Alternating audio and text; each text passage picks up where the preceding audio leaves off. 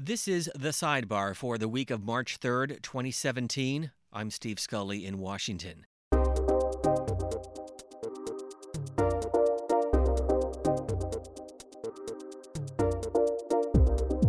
Every Friday, C SPAN's The Sidebar goes beyond the headlines of the stories shaping the conversation in Washington and across the country with interviews that provide background and context to the issues and the events dominating the news cycle. Our guest this week is Jose Antonio Vargas.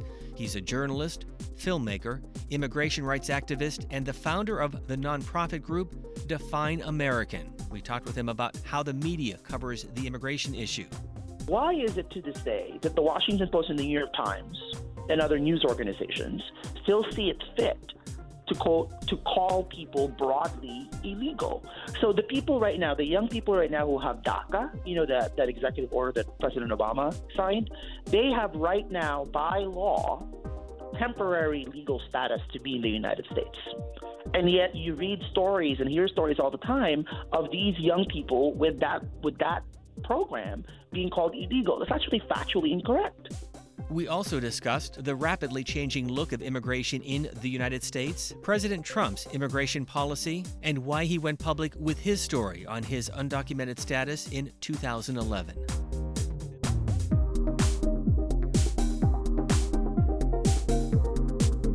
Joining us from New York is Jose Antonio Vargas. Thanks very much for being with us. We appreciate it. Oh, thank you so much for having me.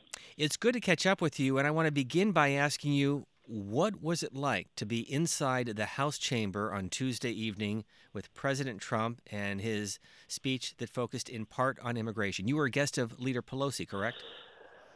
Yes, I was a guest um, of Leader Pelosi, and you know, I, I I grew up in the Bay Area in San Francisco, and I actually used to live and work in her district. So people on people on Twitter have been saying, like, you know, is this why did you know why did liberal Pelosi have to invite illegal alien Jose Vargas?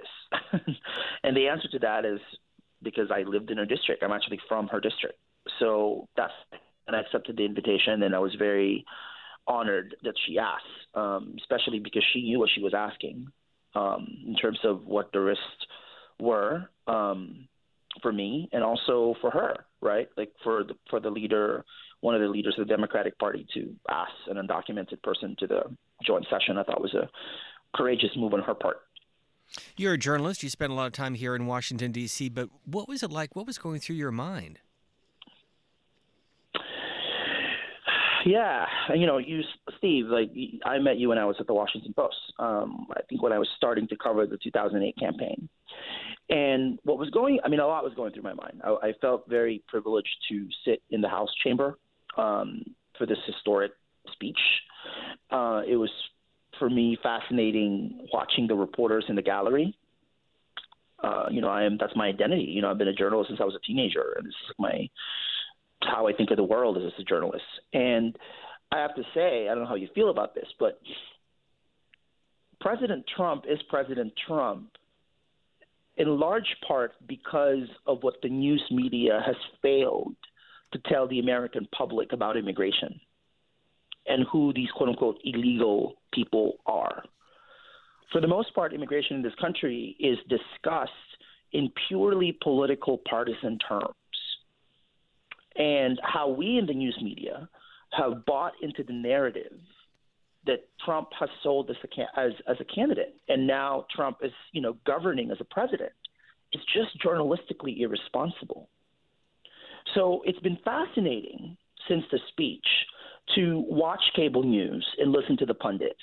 Um, you know, and we have a real punditry problem in this country as well, and you know, and to watch how little uh, challenge the news media has made about the immigration proposals that the president outlined in the speech. Right? Like, why? I don't know about you, but have you heard any journalists actually question the fact that undocumented people are less likely to commit crimes than native born Americans? Study after study after study shows that there is no correlation between being in this country illegally and being, quote unquote, a dangerous criminal. There's just no study that notes that. And yet we just accept it, right? when that he had the, he got a loud, loud boo in the audience inside the chamber when President Trump um, mentioned the creation of a voice program. Right, I don't know if you remember this, and oh, it was the victims victims of immigration crime engagement. Voice. Voice. And actually, you know, I, I was really proud that at Define American, which is this organization that I founded, um, yeah, the, the following day, the following morning after the speech at the at the at the Murrow Room of all places, the Edward Murrow Room at the National Press Club, Define American held a press conference of undocumented people, of undocumented immigrants, many of whom were actually guests during. The, this is probably the most ever undocumented immigrants that were allowed to be in the House chamber as the president gives a speech. Uh, there were quite a few of us. So we had a press conference Tuesday morning, basically making sure that the news media understood and understands what the consequences are, and most importantly, what the facts and the context are. Now, we had maybe 10 reporters there at most. Mm-hmm. It's been really hard, Steve. It's been really hard um, trying to get the attention of the news media, especially the DC news media, to care about this issue outside of what Trump is saying. Which is why we are so glad to talk to you about this, uh, Jose Vargas. I did not realize that the fastest growing undocumented immigrant population, Asians, come to this country. Isn't that incredible that people don't know that? And did you know, Steve, that 40% of the people who are here illegally actually just, you know, not just, but 40% of the undocumented population overstayed their visa. So they came in legally and then fell out of status. I mean, you know, we are looking at an outdated immigration system that really has not seriously been reframed since 1965. So, why is it so broken and how do you fix it? Because, as you well know, and you covered this story, George W. Bush tried to come up with a compromise uh, 11 years ago. Yeah. Republicans said, no way we're still, I guess, paying the price of what happened when Ronald Reagan was able to work with Democrats on an immigration plan that many say uh, opened the doors for many illegals to come to this country. Well, actually, you, you know, you know what that program did. What program did is the 1986 quote unquote amnesty program, right? Um, one of the things that that did was it did not hold employers accountable, right? Look, we're in America America is addicted to cheap labor. You know, I mean, talk to black people who built the South. Talk to the Irish and the Chinese who built the railroads, right? So uh, we put a sign outside of the U.S. Mexico borders saying "Keep out." Then 10 yards in, what do we say? Help wanted. Look at Texas 1.8 million undocumented people in the state of Texas. Half of the construction workers in Texas are here uh, without papers, right? The construction economy of Texas would collapse without us. And now, because of the president's executive orders, right, someone driving in Texas without a license is quote unquote a criminal. Now, mind you, I don't know the last time you were in Texas. I don't remember seeing like a good subway bus system in Texas. so, like, if people have jobs, how are they supposed to go to work? How are they supposed to drop the kids off to school? How are they supposed to go to Walmart? How are they supposed to go to church? And and the fact that the American public is not aware of these facts and the context in which the news is being taught to them. I mean, again, like I don't, you know, it's so easy to blame us in the news media, and you know, as a journalist myself, you know, you, you get tired when we're always the ones being blamed. But the reality is, when it comes to this issue, the journalistic failure is oceanic to me. And many people point to the build up to the war in Iraq in 2003, 2004, that the White House press corps that the journalism community did not ask the right questions back then. So, in the context yeah. of what you're talking about with the issue of immigration, how the Trump campaign was covered in 2016, especially in the primaries, giving so much attention in media coverage to Donald Trump, what do you think needs to go on inside newsrooms, whether the Washington Post, the New York Times, CNN, MSNBC, or the Sacramento Bee? Yeah. Well, you know, I have to say, by the way, I mean, it's very important to to acknowledge this. There are absolutely journalists out there who are trying to do a good job, right? Who are trying to cover this contextually and you know factually. Someone like Maria Hinojosa, for example. Um, you know, there's a columnist actually at the Sacramento Bee, um, Marcos Breton, I think is his name, um, who's done a you know a really good job contextualizing this. And to me, though, I have to say that I think for the most part, the the the the, the, the extreme partisanship in which the news is framed has gotten us to this point as well, right? Immigration is not a repub it's not a Republican issue or it's not a Democrat issue. It's a Republican and Democrat issue, right? Like this is not, you know, I, I mean, I've heard people say that, of course, we can't pass immigration reform. If you pass immigration reform, then all these illegals are going to be Democrats. When the reality is, under the Obama administration, under the watch of Democratic leaders, you know, more than 2.5 million immigrants were deported. That's more, more than any. That's more than any other, you know, in like modern presidential history. So w- what is happening under Trump happened under Obama. It's just that now, you know, I mean, the Democrats, you know, we have to give credit where credit is due. The Democrats have been on the right side of this issue because they're constituents.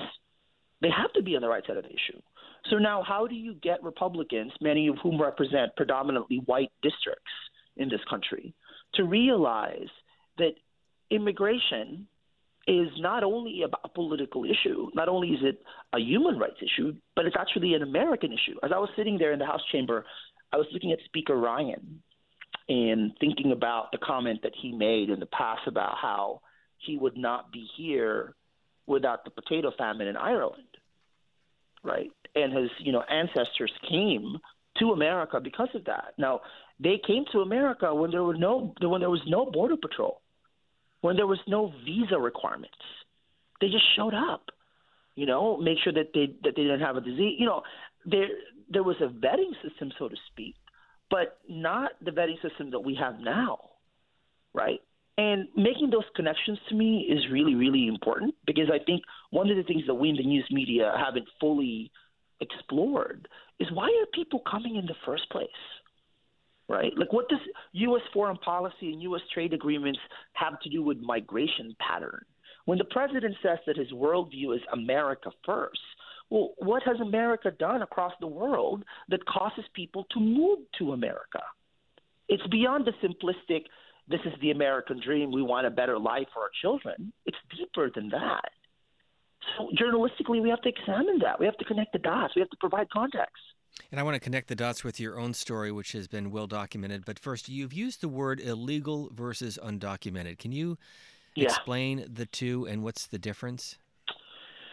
Well, I mean, first of all, you know, and and I remember when I was a kid. Actually, I remember Oprah was like my my my grandmother, my Filipina grandmother's favorite show. Do you think now, she's going to run for president? By the way, well? do, do, I, don't, I, don't, I don't know. she's my, talked my, about my grandmother it. loved my grandmother loved Oprah, loves Oprah, right? And my grandmother, who's a naturalized U.S. citizen, her English, you know, it's, it's challenging for her, but she loves Oprah. And I remember after school, I think it was like middle school, and I'm watching Oprah with my grandmother, and this woman comes on, and my it was Dr. Maya Angelou, and Maya Angelou says um, that I am a human being Nothing human is alien to me. Apparently, she was quoting a philosopher named Terence. Mm-hmm. I just remember that sticking out to me. This idea that as a human being, you know, like we are not quote unquote illegal people. But beyond that, factually speaking, right, to be in this country illegally is a civil offense, not a criminal one right? Actually, I don't know if you remember when Anthony, when Justice Anthony Kennedy wrote um, an opinion during the Arizona versus United States case. He said, and I'm quoting, "As a general rule, it is not a crime for a movable alien to remain in the United States." Mm-hmm. Right. So these are facts I'm noting here. Now, why is it to this day that the Washington Post and the New York Times and other news organizations still see it fit to call to call people broadly illegal. So the people right now, the young people right now who have DACA, you know that that executive order that President Obama signed, they have right now by law temporary legal status to be in the United States. And yet you read stories and hear stories all the time of these young people with that with that program being called illegal. That's actually factually incorrect. Words matter here. And actually, the the day before the joint session, I was in New York uh, for this panel at the New York Public Library. It was journalism in the Trump era, and among the panelists were Jacob Weisberg of Slate, Shana Thomas of um, Vice, and Dean Baquet of the New York Times, um, the top editor of the New York Times. And I gave them this fact sheet that we have, basically saying here are six facts that every reporter who reports on immigration should know before they print or produce their stories. And I was very happy to give it to them. We have emailed this fact sheet to journalism groups and to reporters who cover the issue, just so they understand not only the facts, again, but the context.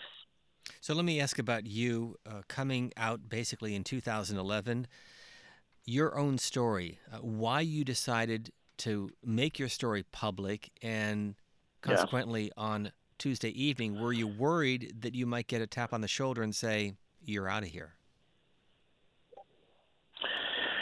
Well, you know, as I said, I met you when I was a political reporter for the Post. I remember and well. For the Washington Post, and you know, and I was covering kind of uh, my my my my area of reporting was about the marriage of internet and politics, right? And that was really the beginning of my thinking about how unsustainable my situation was. Meaning, here I was as a journalist for the Washington Post of all places, and I lied to my employers about my own immigration status to get a job. I lied to my friends about why I couldn't go to a wedding in Mexico. I lied about, you know, actually, when I was at the Washington Post, one of the editors, the foreign editor, asked me to go to Iraq to be a foreign correspondent. And it was at the restaurant.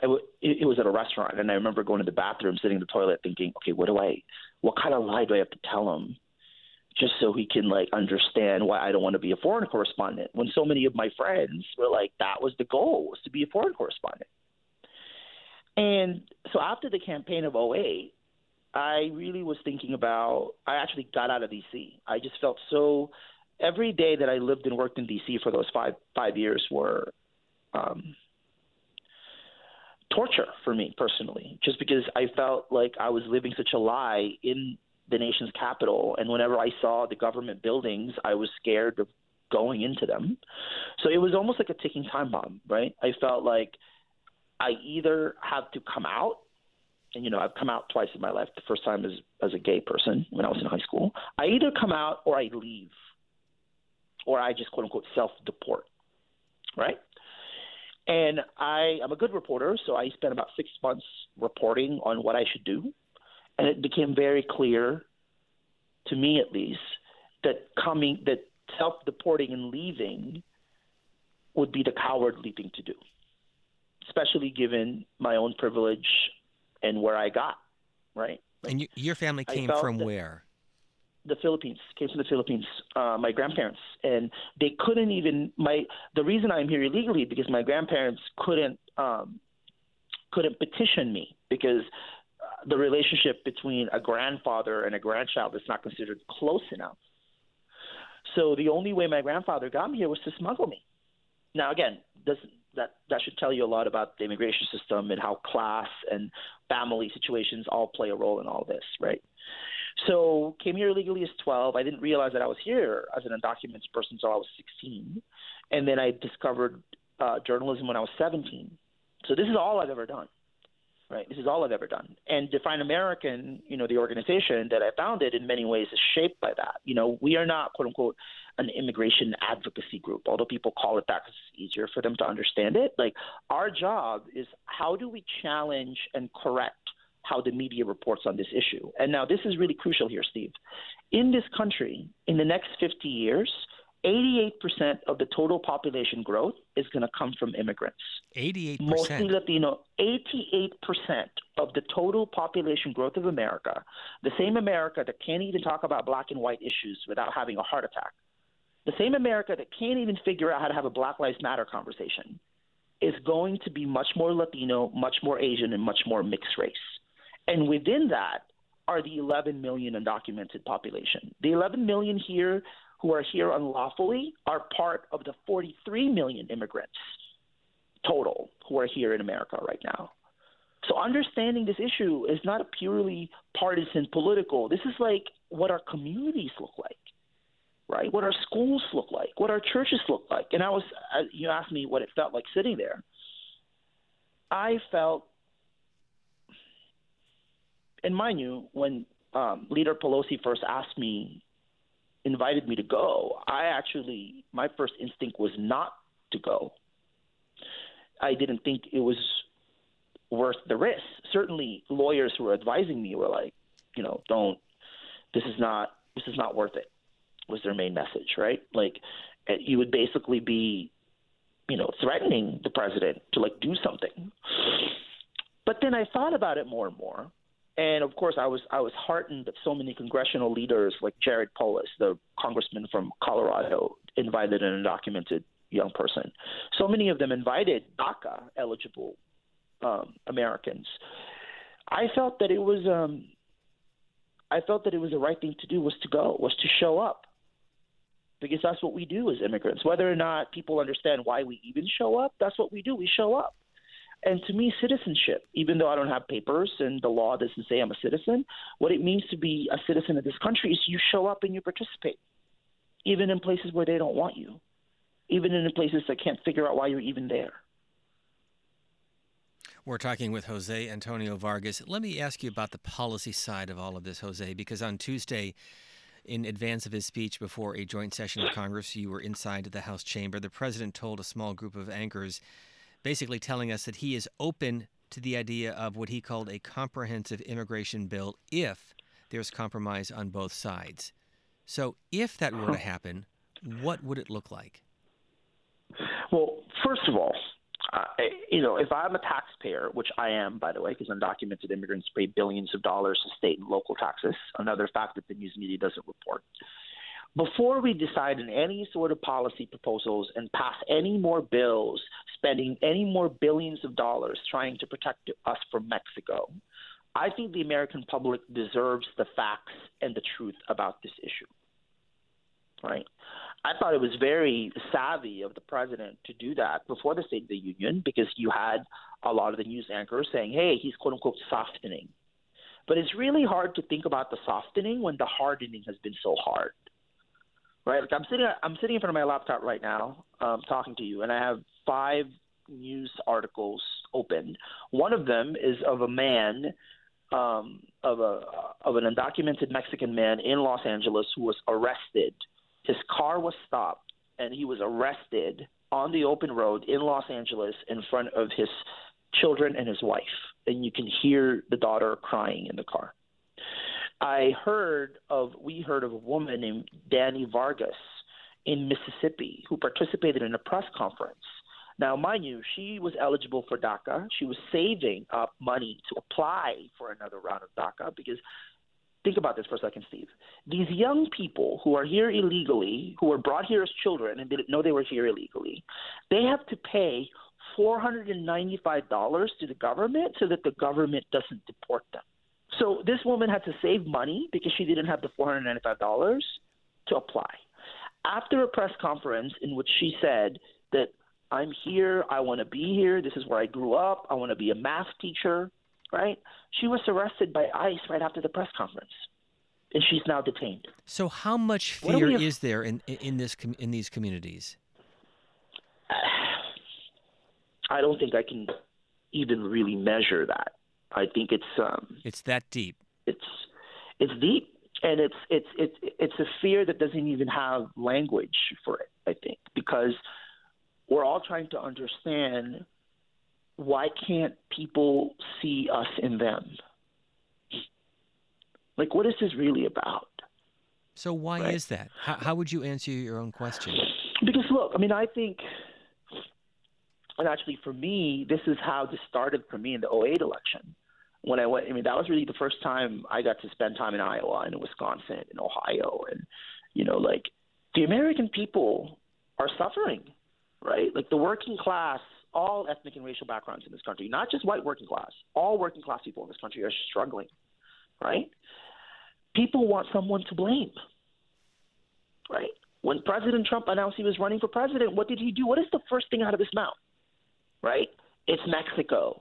It's these people, right, to blame. And for the most part, the news media played right along with it. Didn't Saturday Night Live ask him to host Saturday Night Live?